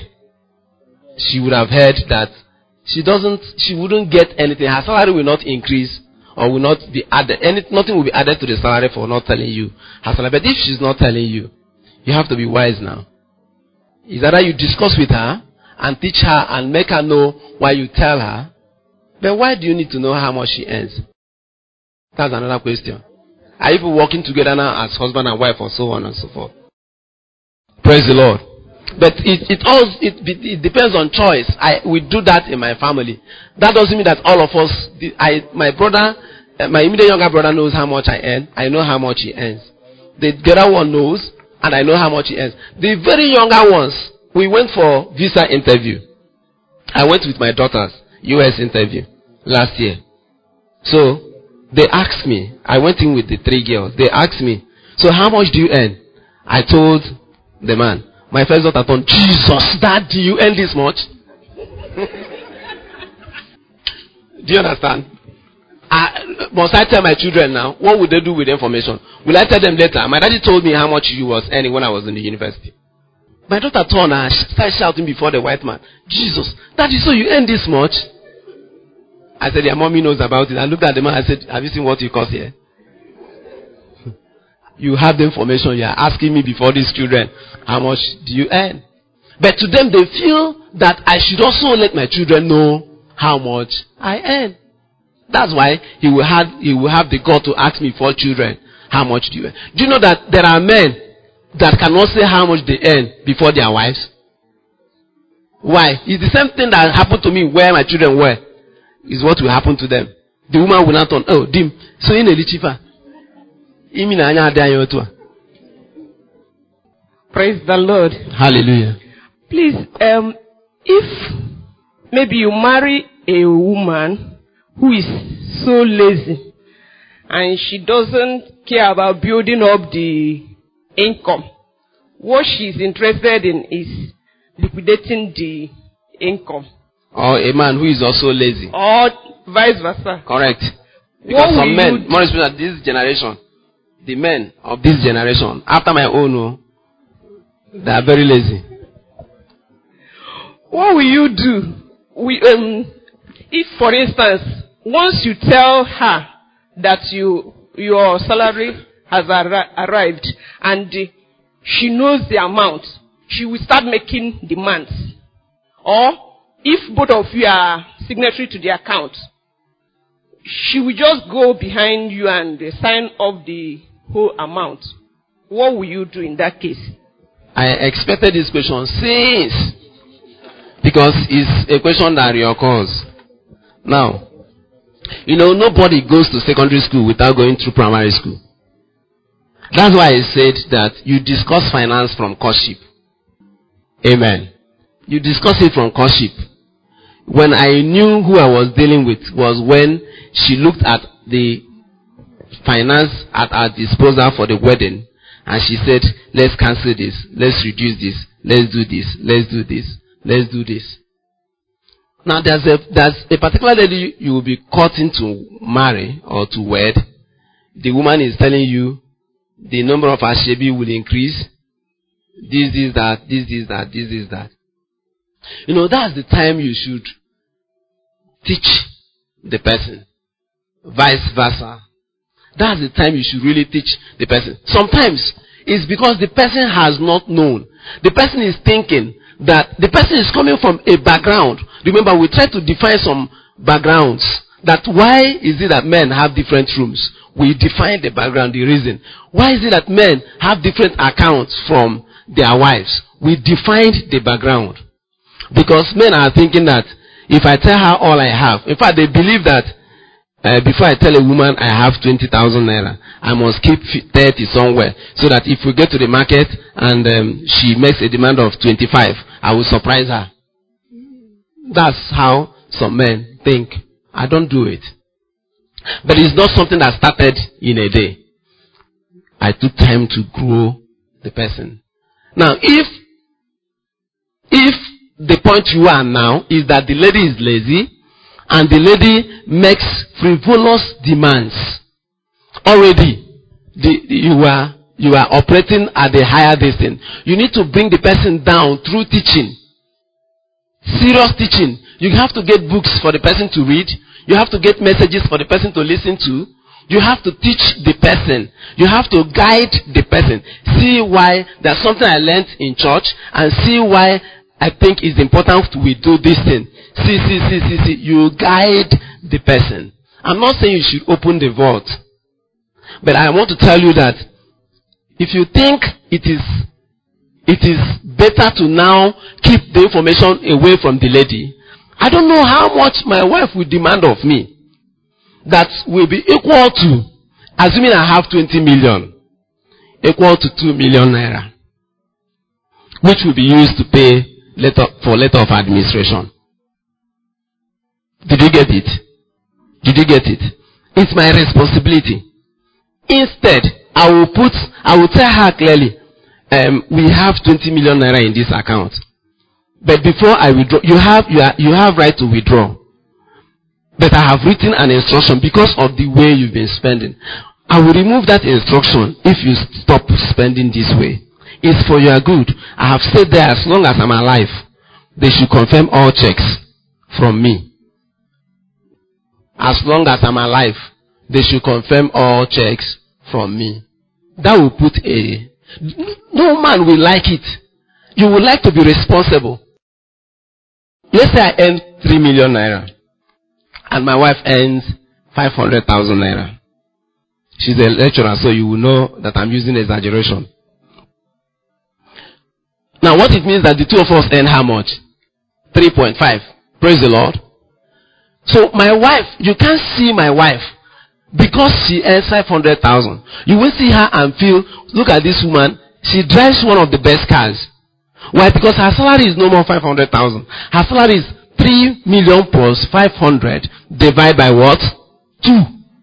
My own salary is now 3 million plus 500 divided by what? 2. So we are equal. Did you get the mathematics? So when you see her, she parks her car. The car she's parking is not a car of 500,000. No. She's parking a car. She's wearing a cloth of 3 million plus 500 divided by 2. So the whole money is together. It is a sin that a man is looking so wealthy. And she may be appointed as a minister of Federal Republic of Nigeria. She may be earning more than I do.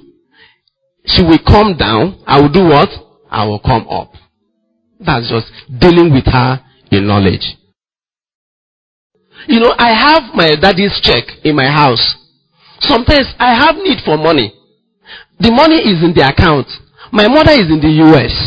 I can't just tear a leaflet of that check and start signing. I will need to discuss with my mom.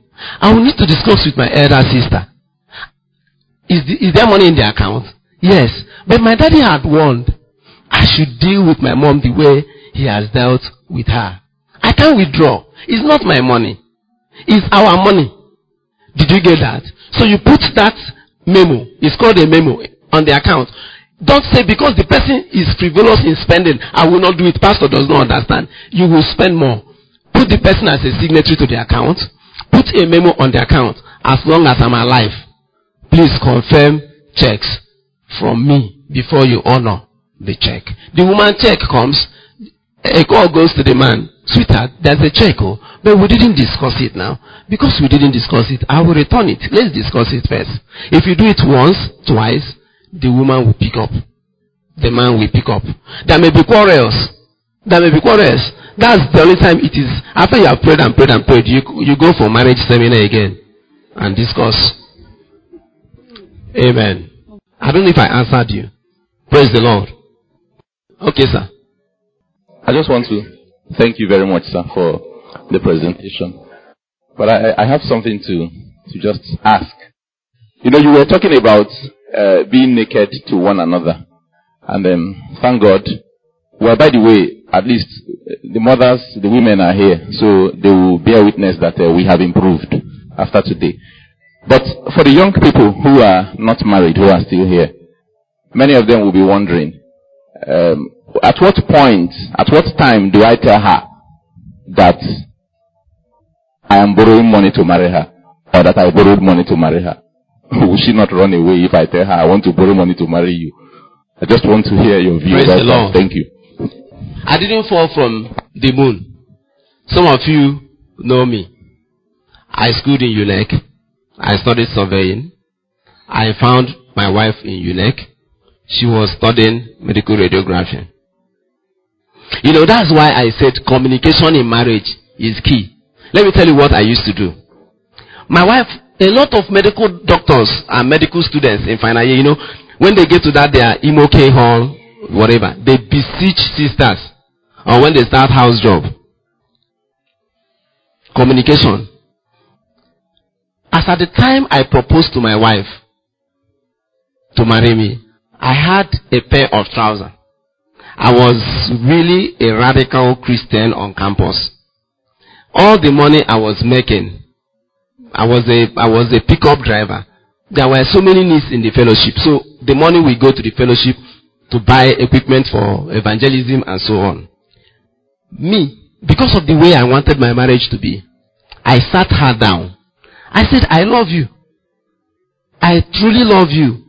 But I don't know if you have Notice that I've been wearing one pair of trousers all this while. See, let me tell you something.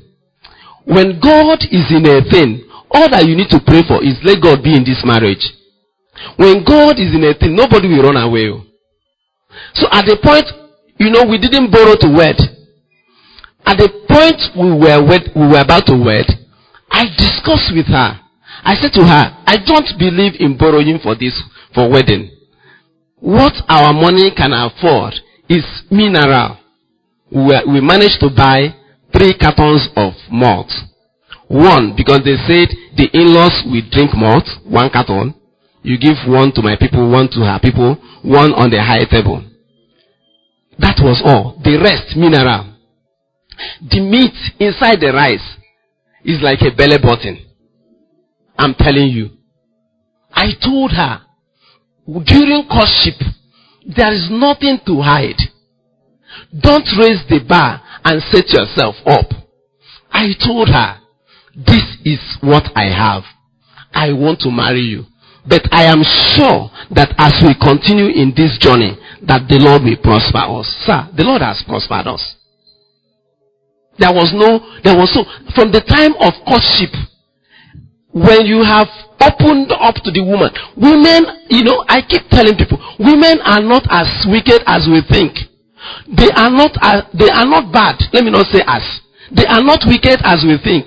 They are not bad. We are the ones making things difficult for them. So when you have given an impression you are rich when you are not rich, you are saying she will run away. If you sit a woman down and see medical doctors we are coming, very tall people, handsome people. You know I'm tall and handsome. But this woman left all these people as she was following somebody who was telling her, see my all and all. I was quoting with a very close of mine. He has gone to be with the Lord. I kept telling her the truth. But I was so sure, because I know the scripture, that the path of a just man is as a shining light that shines brighter and brighter unto the perfect end. I kept telling her that our tomorrow holds a lot. Don't bother about now. And you know, I used to be very, well, I would tell God, please, if you are in this thing, go ahead of me. I pray a lot of, you know, when I want to give things, when I want to sow, I believe we can sow. And I want to really do it. I said to God, go ahead of me. This is my passion. And I believe she does that. Touch my wife so that when I make this proposal, let's say you have a building project going on. And I look at the, the, a particular post we have where we sow. And the money is not so much. And I want to give empty the purse. We call it Isaac sacrifice. You know, it will take God going to talk to my wife for her to accept. But if God is in it and goes ahead of her, ahead of me to talk to her. It's a lot easy. So I used to tell her then that, you know, one day she was praying before we got married. She saw a bunch of key and she said to me, God has proven to me that you will make it. That was why I sang that song. I need no other argument. I need no other plea. Don't hide it. That woman that will not appreciate you. Don't forget your days of little beginning. That man that will not appreciate you, days of little beginning, is actually not your own. Amen. During courtship, disclose it. I said during what? Courtship. You know, we don't believe in dating in church. During courtship, part of the things you should discuss in finance is that see who I am, see how much I earn, see where I am hoping to get to, discuss it.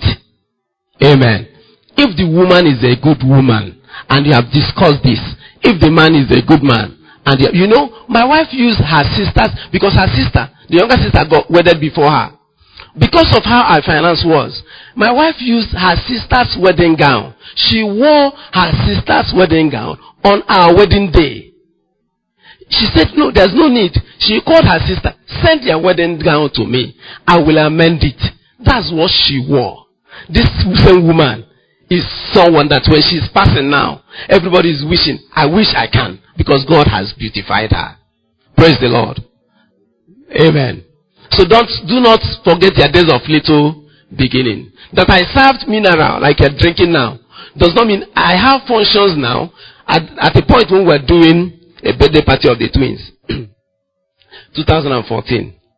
I called my wife. I told my wife, you know, some years ago, they came to tell me on the high table that there were no more drinks. On the high table during our wedding, they came to tell me that the drinks are finished, food finished. What do we do? Do we go and carry on credit? I said, no, I have told my wife I won't borrow. If you go and carry on credit, I don't know. I don't know whether the money we've realized here we pay it. I don't want anybody to disturb me. Praise the Lord. I told them, don't worry. During the vote of thanks, I will apologize. And truly, during the vote of thanks, I told them, I'm sorry. I heard that drinks finished. I'm sorry we, we could not afford to give to everybody. We planned for so and so number of people. It means I'm so loved. We are so loved. That's why you came. But I want to tell you, very soon, I will have ceremonies. We'll have ceremonies that when you come, there will be surplus for you to drink. So I remembered it during the twins' birthday. I said, I want to buy drinks that people, after they have finished drinking, will have so much drinks left in the house. Amen. Open up to your wife. Either to be or your wife. Praise the Lord. Praise the Lord. Please, I have two questions to ask. One of the questions is that in a situation a man does not believe in this joint account of a thing, Or the woman. or the woman does not believe, even when maybe you ask him that, even when you want to open an account and you ask him that if he can uh, join you in opening that account, as in be a signatory to the account, he refuses. What would you do in that kind of situation? And another one, a situation whereby a man or a woman harbors unforgiving spirits, as in something that happened maybe five or ten years, they will still be talking about it and be reminding you of it. What do you do in that case? Praise the Lord. It's not easy for someone to accept to open a joint account with a spouse. It's not easy, more especially when such foundations were not laid during courtship. But you know, it starts one day. There was a seminar in the church, and the person that the Lord used that day said that these are the benefits of this. That was why I took time to talk about the benefits. These are the benefits, and I think we'll be missing out in these benefits. And as your wife, my my sweetheart or my husband, I will want us to. No, there's no man that doesn't like profit. There's no man. Present the profit first. He will sit down and listen. He say, eh, eh, if you chekwalo. You know, you keep talking about it. You now tell, you now share experiences. These are the things, or you share stories of what I share. These are the things that likely happen. I'm not, you know, there was somebody that was ill. He had an accident. A member of our church. The man had an accident and was in the hospital. Um, Dr. Enoch was seeing the, the man. And I will stop there. At least we know that Enoch is a neurosurgeon. So the man was sick. So I went to Enoch. And I said, I asked Enoch, I know we're praying. He said, Brian, it tells God. You know, that's why Christian doctors are good. It tells God to salvage this situation. I said, okay. Me, I went back. I went to the brother. I said, sir, we're praying for you. This is medically what it looks like. But beyond med- medical whatever, I want to ask you some questions. Other than, you know, your state with God. You know, whether you've made peace with God, this is that. What happens with your account? The man was flowing. He was saying, yes, every day. The doctor has even told me to be preparing, that I'm ready. Immediately I got to what happens with your account. The man said, ah, pastor, are you not saying that you are not praying enough that I will leave? The man's face turned. I said, he has account with Diamond Bank. It's one of the cases that when I remember it, I feel bad. I said, let me bring your banker to this hospital. Let them sign. Sign that your wife is the signatory to the account. He couldn't sign well because he had, he had, I don't know the names. So his hands were not moving well. But because the banker will cite him in the hospital, they will go back and apply the instruction. The man refused. Till how many years is in the grave? Do you know that it didn't end there? The man had properties. The woman doesn't know where the properties are. So the question is, what was the reason for acquiring these things? What was the reason? If you will not allow your wife who shares the same house with you, if you will not allow your husband who shares the same house, what is the reason for acquiring? You know, the one that broke my heart, the woman went for um, redeem convention last year. By the time they came back, they've thrown their things out of their house. She was homeless. The husband had money in Diamond Bank. She can't pay rent. She was still processing letter of administration. And she was homeless. That's stupidity. Praise the Lord. Amen. I pray that our cases, so take the person through this. If she doesn't want to be, if he doesn't want joint account, ask him questions. What do you, so why, you know, keep asking, keep teaching, keep praying for the person. The heart of a stone can be turned to a heart of flesh. So if the man has heart of stone, you keep praying that the heart will be turned to a heart of flesh. Praise the Lord. You know, we just keep teaching and teaching and believing God that the church will be doing what the Lord is telling the church. Praise the Lord. Praise God. Hallelujah. Thank you for the wonderful message and uh, thank the fathers for inviting us to be a living witness. I have a, a question. Um, I think I, I would just have to like share a little uh, message before I ask my question. I have a friend. She's an Igbo and she married a different tribe. She has um, joint account with her husband. So she said that uh, once they pay them their salary, they will move the two salary, him and herself, to that their joint account.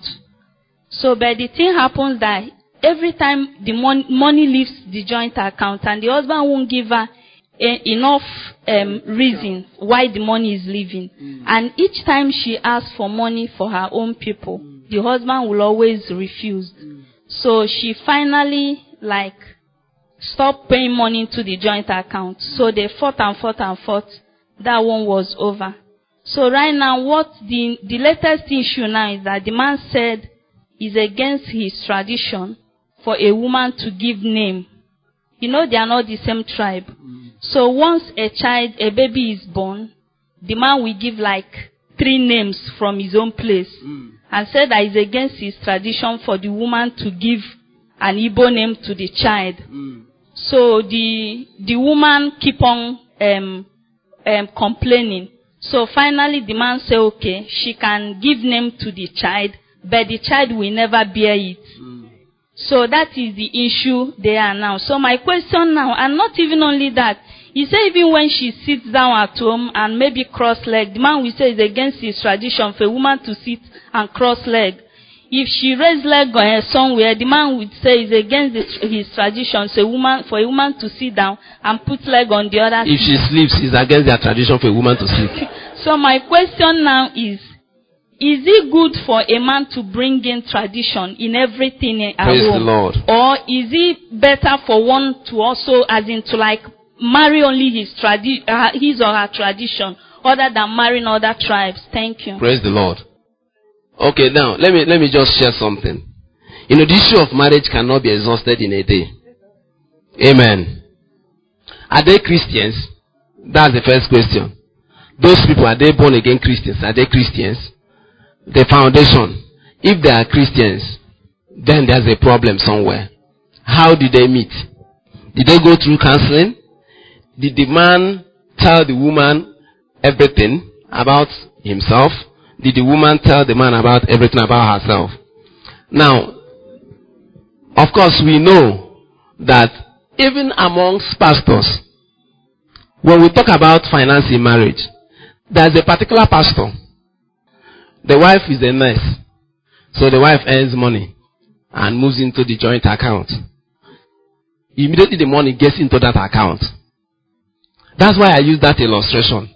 That if my wife earns 50,000 and I earn 500,000 or 450, if I earn 450 and she earns 50, it means that her salary now has become 250 and mine is what?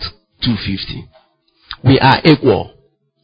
When you, there are some women, when you see their husbands, I pray he's not in this church, and see the woman or their women, you'll be wondering, did they come out from the same house? The man is full of life. The man is shining. The man takes time to take care of himself. The woman is looking like she's unhappy. And why? Because the man has collected all the money, sitting on the money, and the man is deciding what happens. Remember I said everything must be discussed. You must agree on the principles, and you must allow, you must follow it. That's when everybody will be prospering. Now for that kind of case, tradition, tradition, tradition. There's a, a man, he's from Ekiti, and he got, he, he wedded someone from Igbo land. And they said in their tradition that when the in-law visits, just like I'm from Ngwa, my wife is from Nogwa. There's a soup we call Ofe Achara. So, assuming it's a tradition that when my father visits, he must be served Ofe Achara and Okazi. My wife doesn't know what Ofe Achara is. My father is visiting. So this particular man, they said in Ekiti, you must pound the yam very well, and you must give, is it in salad soup or something like that? So this man, when the tradition says when this man comes in, the man will sit in the parlor with his son, and that the man will be gisting with the son to prove if the wife, this daughter-in-law is good. The daughter-in-law will be pounding the yam. But this girl is Igbo. She doesn't understand how to pound the yam. oh. And with this wheat and everything, everything made easy.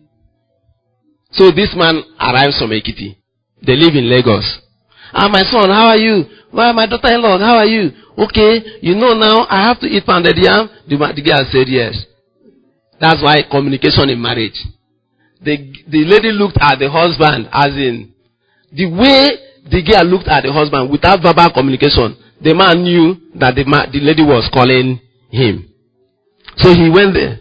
He said, I don't know this pounded yam thing. oh. How do you say, don't worry. I know what I will do. Because of the love. The, the, the young man went to the daddy. Daddy, how are you? How was your trip? Okay, no problem. This is that, that, that, that, that, that. You know, um, eh, daddy, just be reading this newspaper. I know you like newspapers. He dropped the newspaper. He rushed to the kitchen. He removed his shirt. He told the wife, don't worry. Where is the pounded yam? Have you boiled it? Don't worry. You know, he started pounding the pounded yam. So he told the daddy, let me just go out and do some things. I'll, I'll see you later. Put CNN, gave him papers to be reading. So the man was distracted. The Bible says, love covereth multitude of what? There are a lot of traditions in my own place. Women don't sleep before their husbands. Who are you? but will I not say because women don't sleep before their husband? I work in a bank, so the woman will be awake till I come back by 11. Tradition. There are some traditions that are wicked. By the way, who made these traditions? So it's something that you must discuss with someone. A man who is a farmer woke up one morning, didn't go to school. He he came up with traditions. So this this young man, you know, pounded the yam and finished the thing, wore his shirt back and put the thing in a plate, brought the soup and said to the wife, when I just go back to my daddy now and sit down, you just carry this and go to the dining and you come and do like this and say, daddy, um, the food is served. That's what you have to do. And you keep quiet. Okay, so the young man went back to his father. And they were discussing. The young, the lady brought the food and said, Daddy, the food is served. So the man went to the dining and ate and was calling the the, the son. How come your wife pounded this yam like Ekiti people? And started, you know Yoruba people. And he started blessing the lady. Who did the work? Are you that kind of man, man in your home? Like I said, in our place, in Umba, for example, women don't cross their leg where, where elders are. I don't know whether it is whatever. Women don't drink whether it is mineral or whatever with left hand. But my wife is left-handed. My wife is left-handed. She uses her left hand to do everything. So I will now come and say to, so when I was marrying her, I went to my daddy, daddy, see what tradition says, oh. My wife is left-handed. So whenever she brings out left hand, call it right. Praise the Lord. If you love the woman, it is your responsibility to defend and to protect her. You will forget about, I, I wish not people name people. Yes, even in the scripture, the person can come from scripture that men name their children. But if you love the woman, the man has a problem. The man has a complex problem. In marriage teaching, there's what you call self-esteem. The man has low self-image. The man is struggling with the wife. The wife is ahead of the man. Like I said, my wife was earning more than I was earning when we started. But I didn't have low self-esteem. So they should come for counseling. If not, one day, eh, the woman, the woman, the woman will be eating food. There was, she will, he will tell the woman that in my place, the tradition says when you are married for seven years, you stop eating food. That's, that's exactly why this teaching is going around. Men are seeing their wives as servants and not how help meet. Praise the Lord.